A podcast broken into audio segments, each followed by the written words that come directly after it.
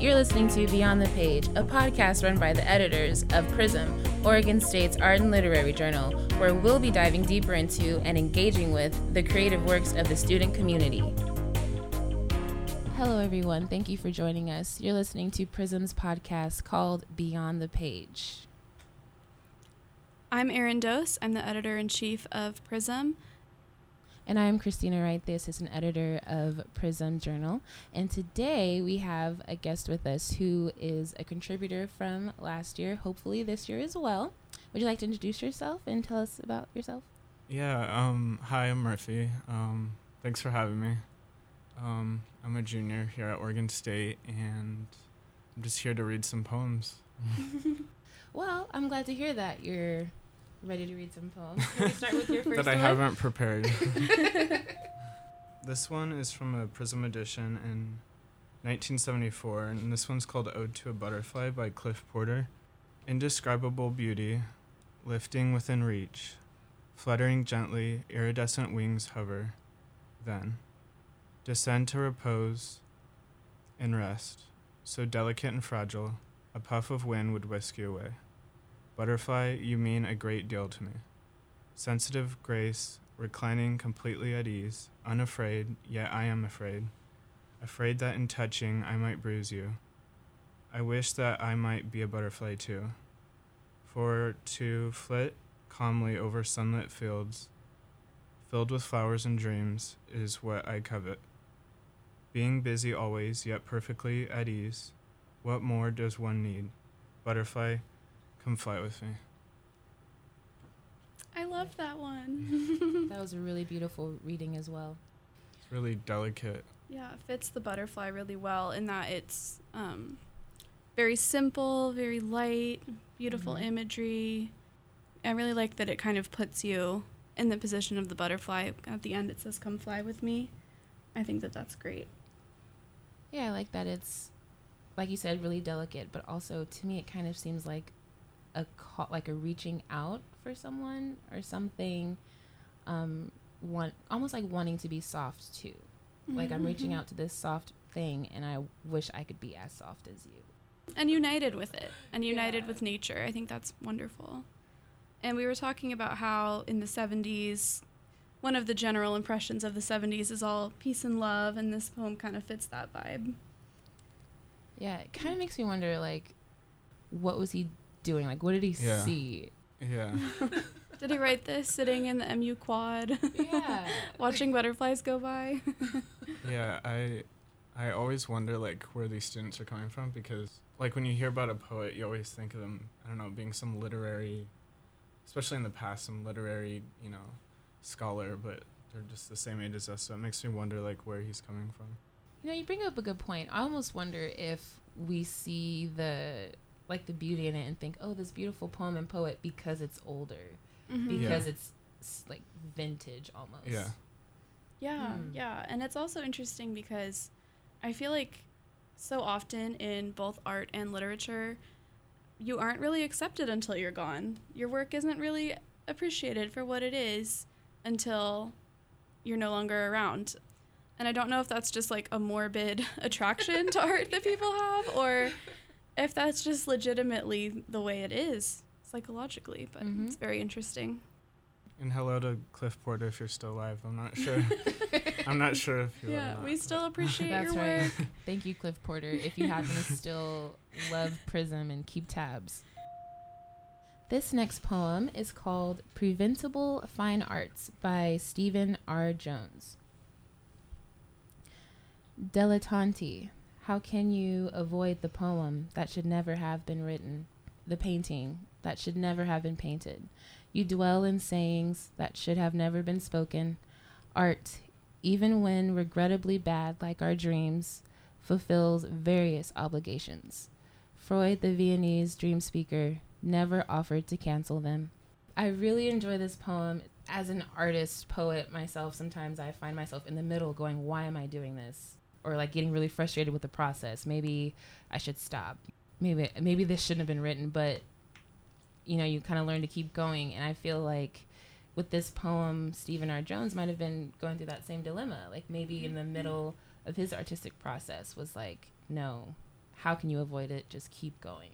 And I think Mhm. that's so beautiful and timeless for especially students Yeah. where a bad grade really could you know discourage us from doing something. Like anybody who knows that, like if they're being graded in something art, that it is kind of odd to be like graded on something so abstract. Yeah. And personal. Right, Yeah. yeah. It's very subjective too. Yeah. I mean, I think it's subjective, but I'm sure that there are other like techniques and stuff I'm just unaware of. But Yeah. it just seems like, how do you grade a painting? Mm-hmm. And Yeah. then there's that, like you said, there's that pressure, like this has to be perfect or it's not going to get a good grade. Yeah.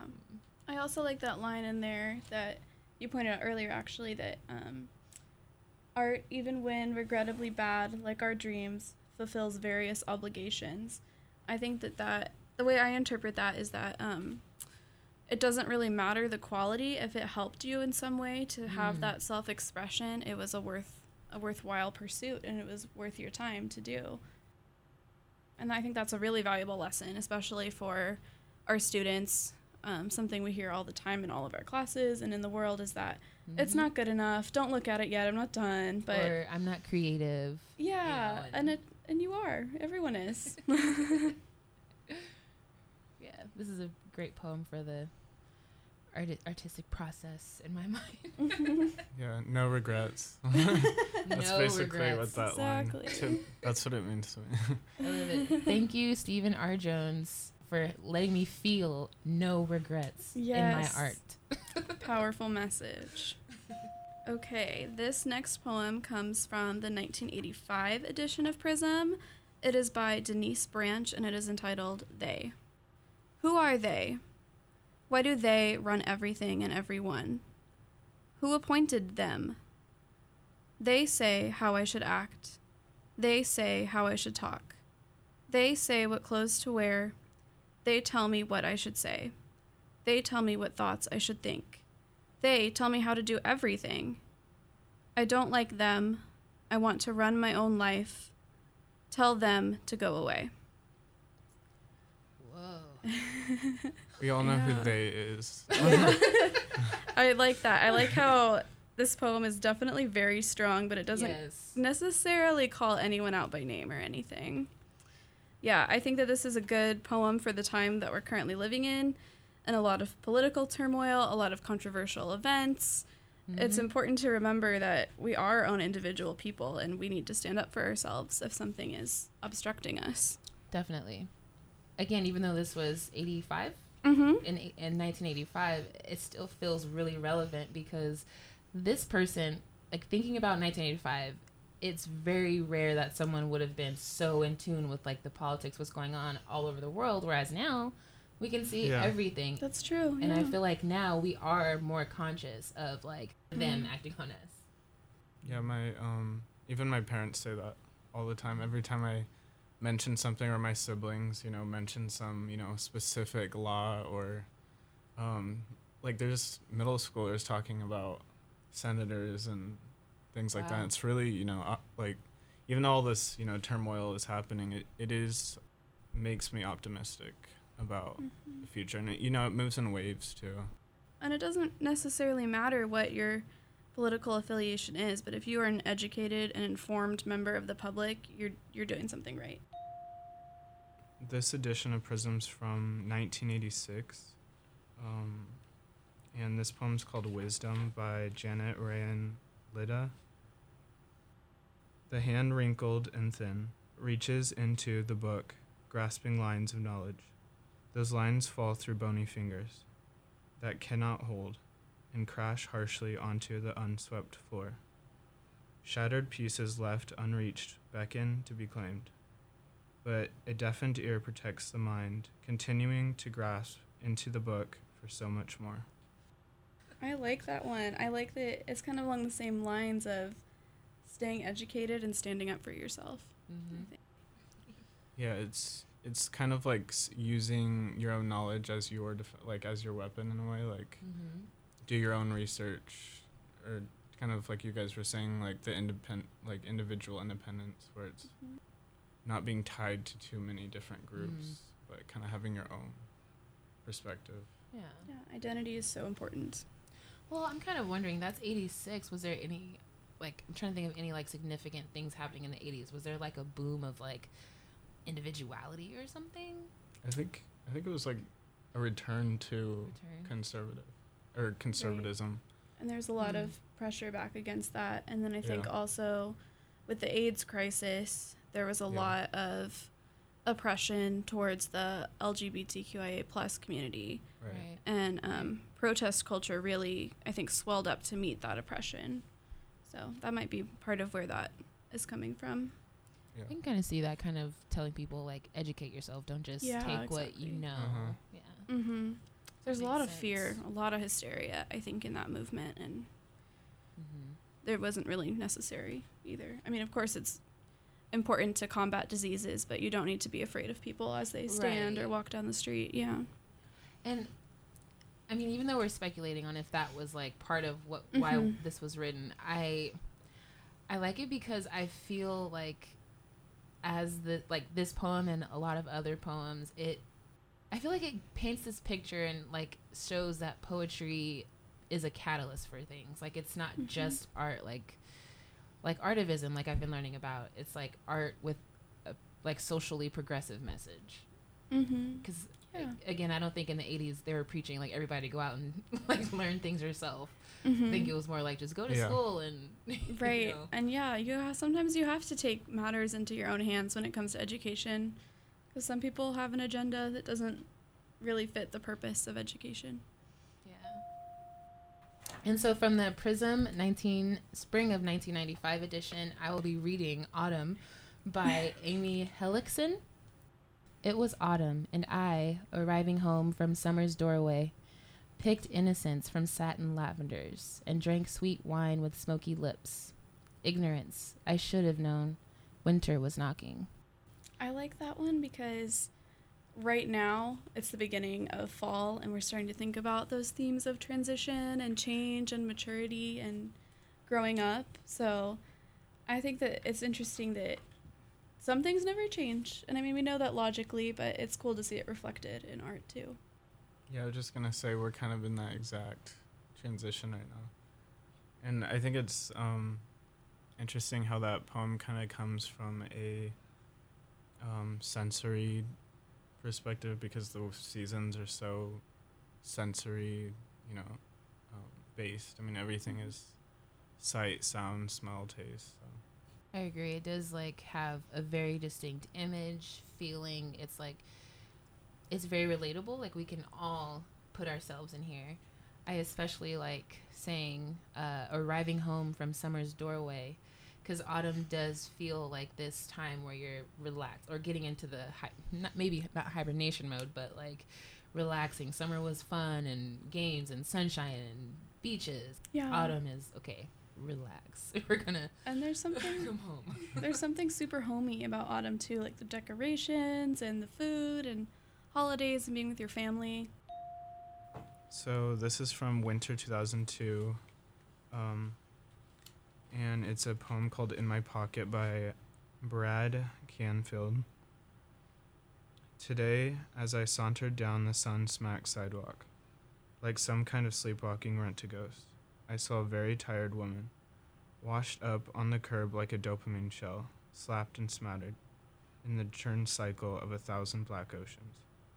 She sucked down charcoal dust smoke held it in her surrendered lungs, and then spit it back out into the charcoal dust parking lot of the grocery store prison where they pay her seventy seven dollars and fifty cents an hour to become a part of the math equation. And all I could do was pretend to be looking for change in my pocket. very heavy That was probably my favorite one so far. Um, because of I liked the way he used change kind of as a you know, like a physical object and actual like change as a concept, you know. Mm, yeah. Um and then in my pocket I kind of like I know, it's always nice when like poets kind of tie it back at the end. And kind of, you know, the relevance of seven dollars and fifty cents really hasn't changed. I mean it's two thousand two, so I mean it wasn't that long ago, but Mm-hmm. with how much prices have gone up and the cost of living, yeah, I mean, somebody could make this today, and Yeah. it would still Definitely. have the same exact meaning and consequences. Yeah. Well, because I'm pretty sure 750 was like Oregon's minimum wage, but federal Yeah. minimum wage is I think less than that, isn't it? Like Yeah, 725. It hasn't risen at all to meet inflation. That was 16 years ago. 2002 was so. yeah. yeah, that's pretty sad that not much has changed.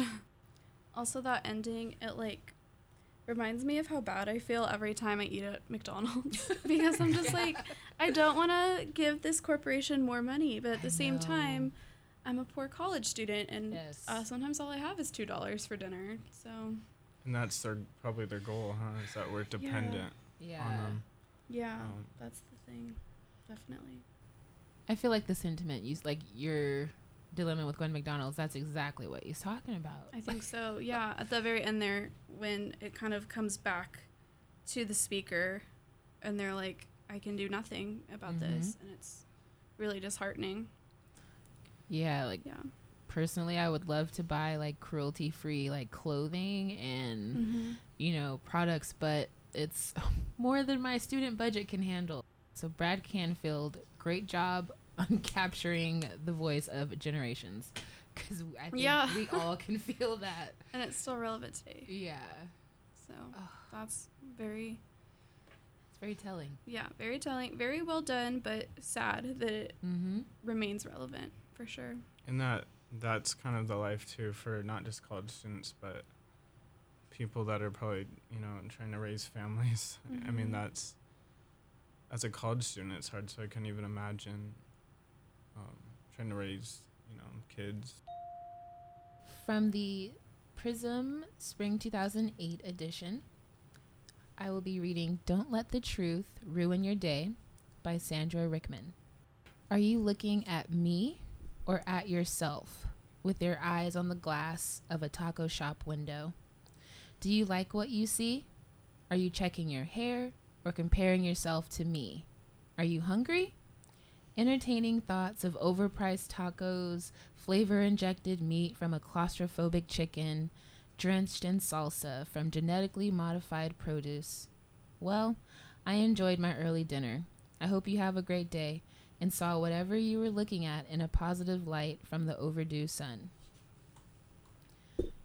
I really like that. I feel like it took a turn at the end because I thought it was like a mean, not mean, but like a like defensive poem. Like, hey, what are you Mhm. looking at? Like you're in, you're looking in the mirror and are you looking at me? Like, you know. Yeah. But then it's like, no, I hope you find, I hope you found what you're looking for, and I think that's, Yeah. I think that's a beautiful way to think of a stranger who might just be staring at you and you're caught off guard. hmm Not to contradict that at all, but you could also read that ending as a little bit snarky too, if you wanted to. Um, but I'm with you. I think Yeah. that that's a much more positive interpretation that that transition. Yeah, I I did read it as kind of like an illusion. Like they're kind of trying to sh- show the illusion of what how they're presenting, you know, what they're buying or where the food's coming from. Mm-hmm. Um, Yeah, it went really um, specific to general, back to specific. I think because it started with, oh, this person's looking at me. Mm-hmm. now we're going to get into all this information about food and then back to this person. And I think that's actually pretty cool because it kind of captures your train of thought, your stream of consciousness. Mm-hmm. Because I do that all the time. Like, like we just talked about when I'm eating at McDonald's. I'm like, yeah. you know, maybe I'm looking at some person in the corner and I'm wondering what they're doing, and then I'm suddenly thinking about how terrible it is that I'm spending money at McDonald's, and then, yeah, I think that that's a interesting choice, but So- I think it's relevant too. I think it's also a commentary on like how messed up our food is, Mm-hmm. because it's like, hey, flavor injected meat, yeah. like ge- drenched in salsa from genetically modified produce. It's like. yeah. Like, hey, are you looking at me? Because you need to be looking at something else, like these big issues. But hey, okay, Right. Yeah. you know, do your thing. Um, but at the same time, like the title, "Don't Let the Truth Ruin Your Day." It's like I'm still gonna enjoy this taco Right. because the person is eating these tacos. Yeah. yeah. and it's kind of like saying, like, okay, I'm not going to tell this person all these sad thoughts I just thought Yeah. because I want them to have a good day.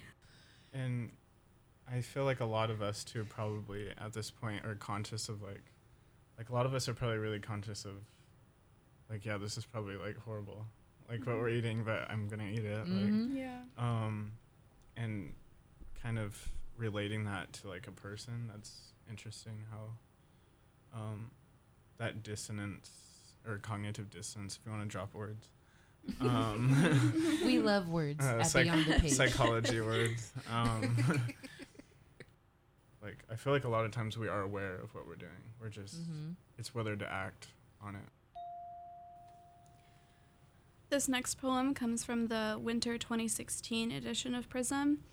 The poem is entitled And Who Wrote All That by Camille Tolbaum. And obviously, I want to hate the old, dead white guys. But then I remember my grandfather leaning over his coffee, shriveled, tugging at a sugar spoon.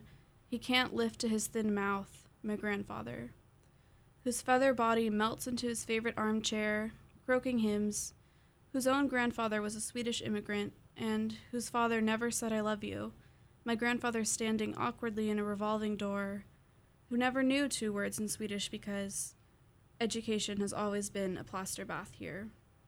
No one gets out clean, and now all my grandfather has for culture are Fox News and Precious Moments figurines. But the figurines are grandma's, not his. So, can you please explain to me why I have to be reminded of Parkinson's disease in every English class while I clench my fists and wait for Ragnarok? It's an interesting flip there at the end. yeah, that that uh, that ver- that surprised me a lot. the Yeah. last one. Um, I didn't expect Parkinson's to come up in that one. Um, maybe my perspective is tainted by the recent like. S recent stuff going on in the media. You're like, am I gonna start? Because she starts off with like, you know, uh, why do I have to hate the old white men? So I'm thinking my first thought was political, but then it, you know, makes it more human. yeah. Um, but yeah, to me, the Parkinson's kind of and Ragnarok came out of nowhere. I saw it kind of too as like, um, it's interesting how, um, from this perspective, the grandfather is kind of like, like I don't want to say a victim because you know you don't know what the other side of it is, but Mm-hmm. um, kind of has been pushed into this situation Mhm. and not really never made that choice kind of like with Fox News for example like Mm-hmm. it's almost like taking advantage of his age or his condition it's kind of like more humanizing I Mm-hmm. think so, yeah. I think that a lot of times in our society, it's really easy to pinpoint an enemy or a specific person causing this, like the them in the earlier poem. And while that may be true, a lot of the time, um, our chosen enemy are still people.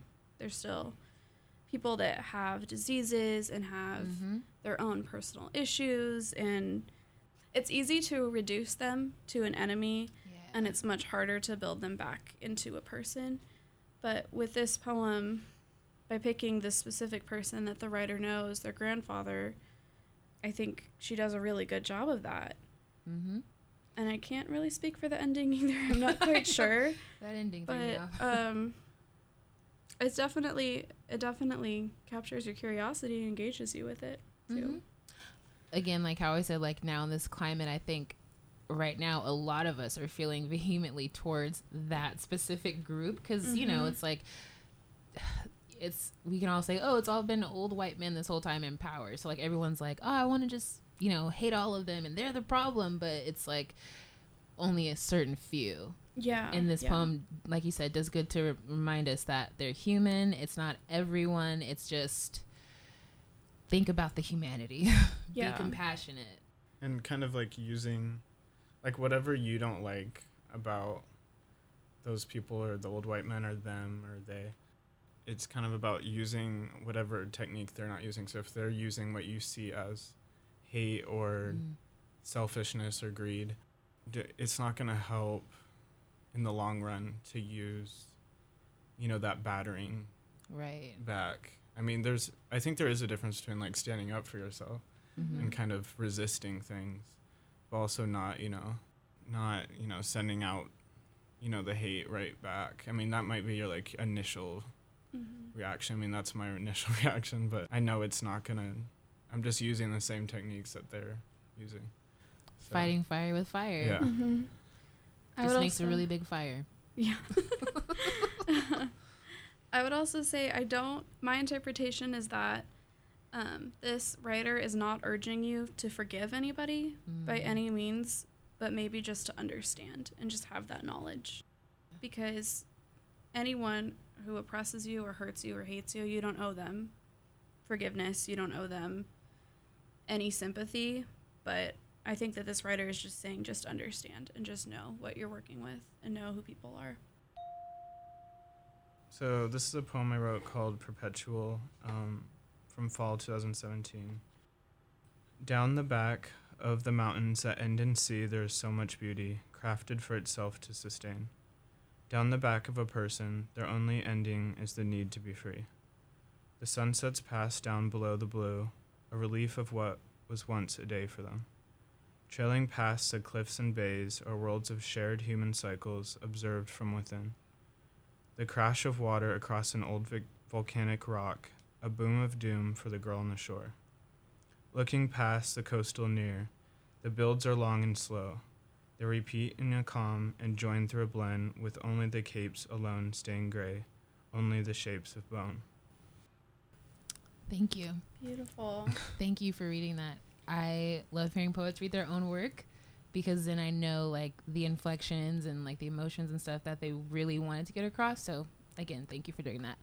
Um, you are now a part of OSU's history. I am honored.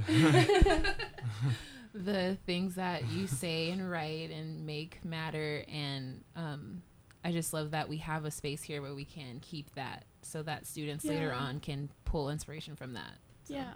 Every new Prism editorial staff inherits this vault of old editions of Prism going all the way back to 74. And it's just such a great source of inspiration. And it's also worthwhile to note that anything you submit to Prism, like we don't get rid of anything. We keep it, we remember it, we use it as much as we can. So that's Mhm. great. I also just wanted to point out one line in your poem that always gets me is shared human cycles observed from within. I mm. think that's kind of what we're doing today. I don't know if you do you agree with that? Yeah. yeah. I completely agree with that. yeah. I think that's great. I think that's an important thing to do. Observe our human cycles. Well, all I would say was that that, that poem was based off of um, the coast trip that the art department takes, and there's a story about um, this woman named Amanda. This the specifics kind of went around um, there being settlers that were moving Native American um, people from on the coast of Oregon. Um, different to different internment camps and there was this woman named Amanda that had to walk down this trail that was um, I believe it was like 80 miles or something and she was blind and and once they mentioned that on the trip I was like that kind of makes me think of this whole area like completely Mhm. different how Mm-hmm. despite you know how beautiful it was but um i was like i feel like i need to like pass this on somehow so she kind of inspired me amanda um not sure if that was your actual name but I think that's a great way to memorialize that because I mean, it's one thing to go on the trail and you'll see like the statue if you make it that far.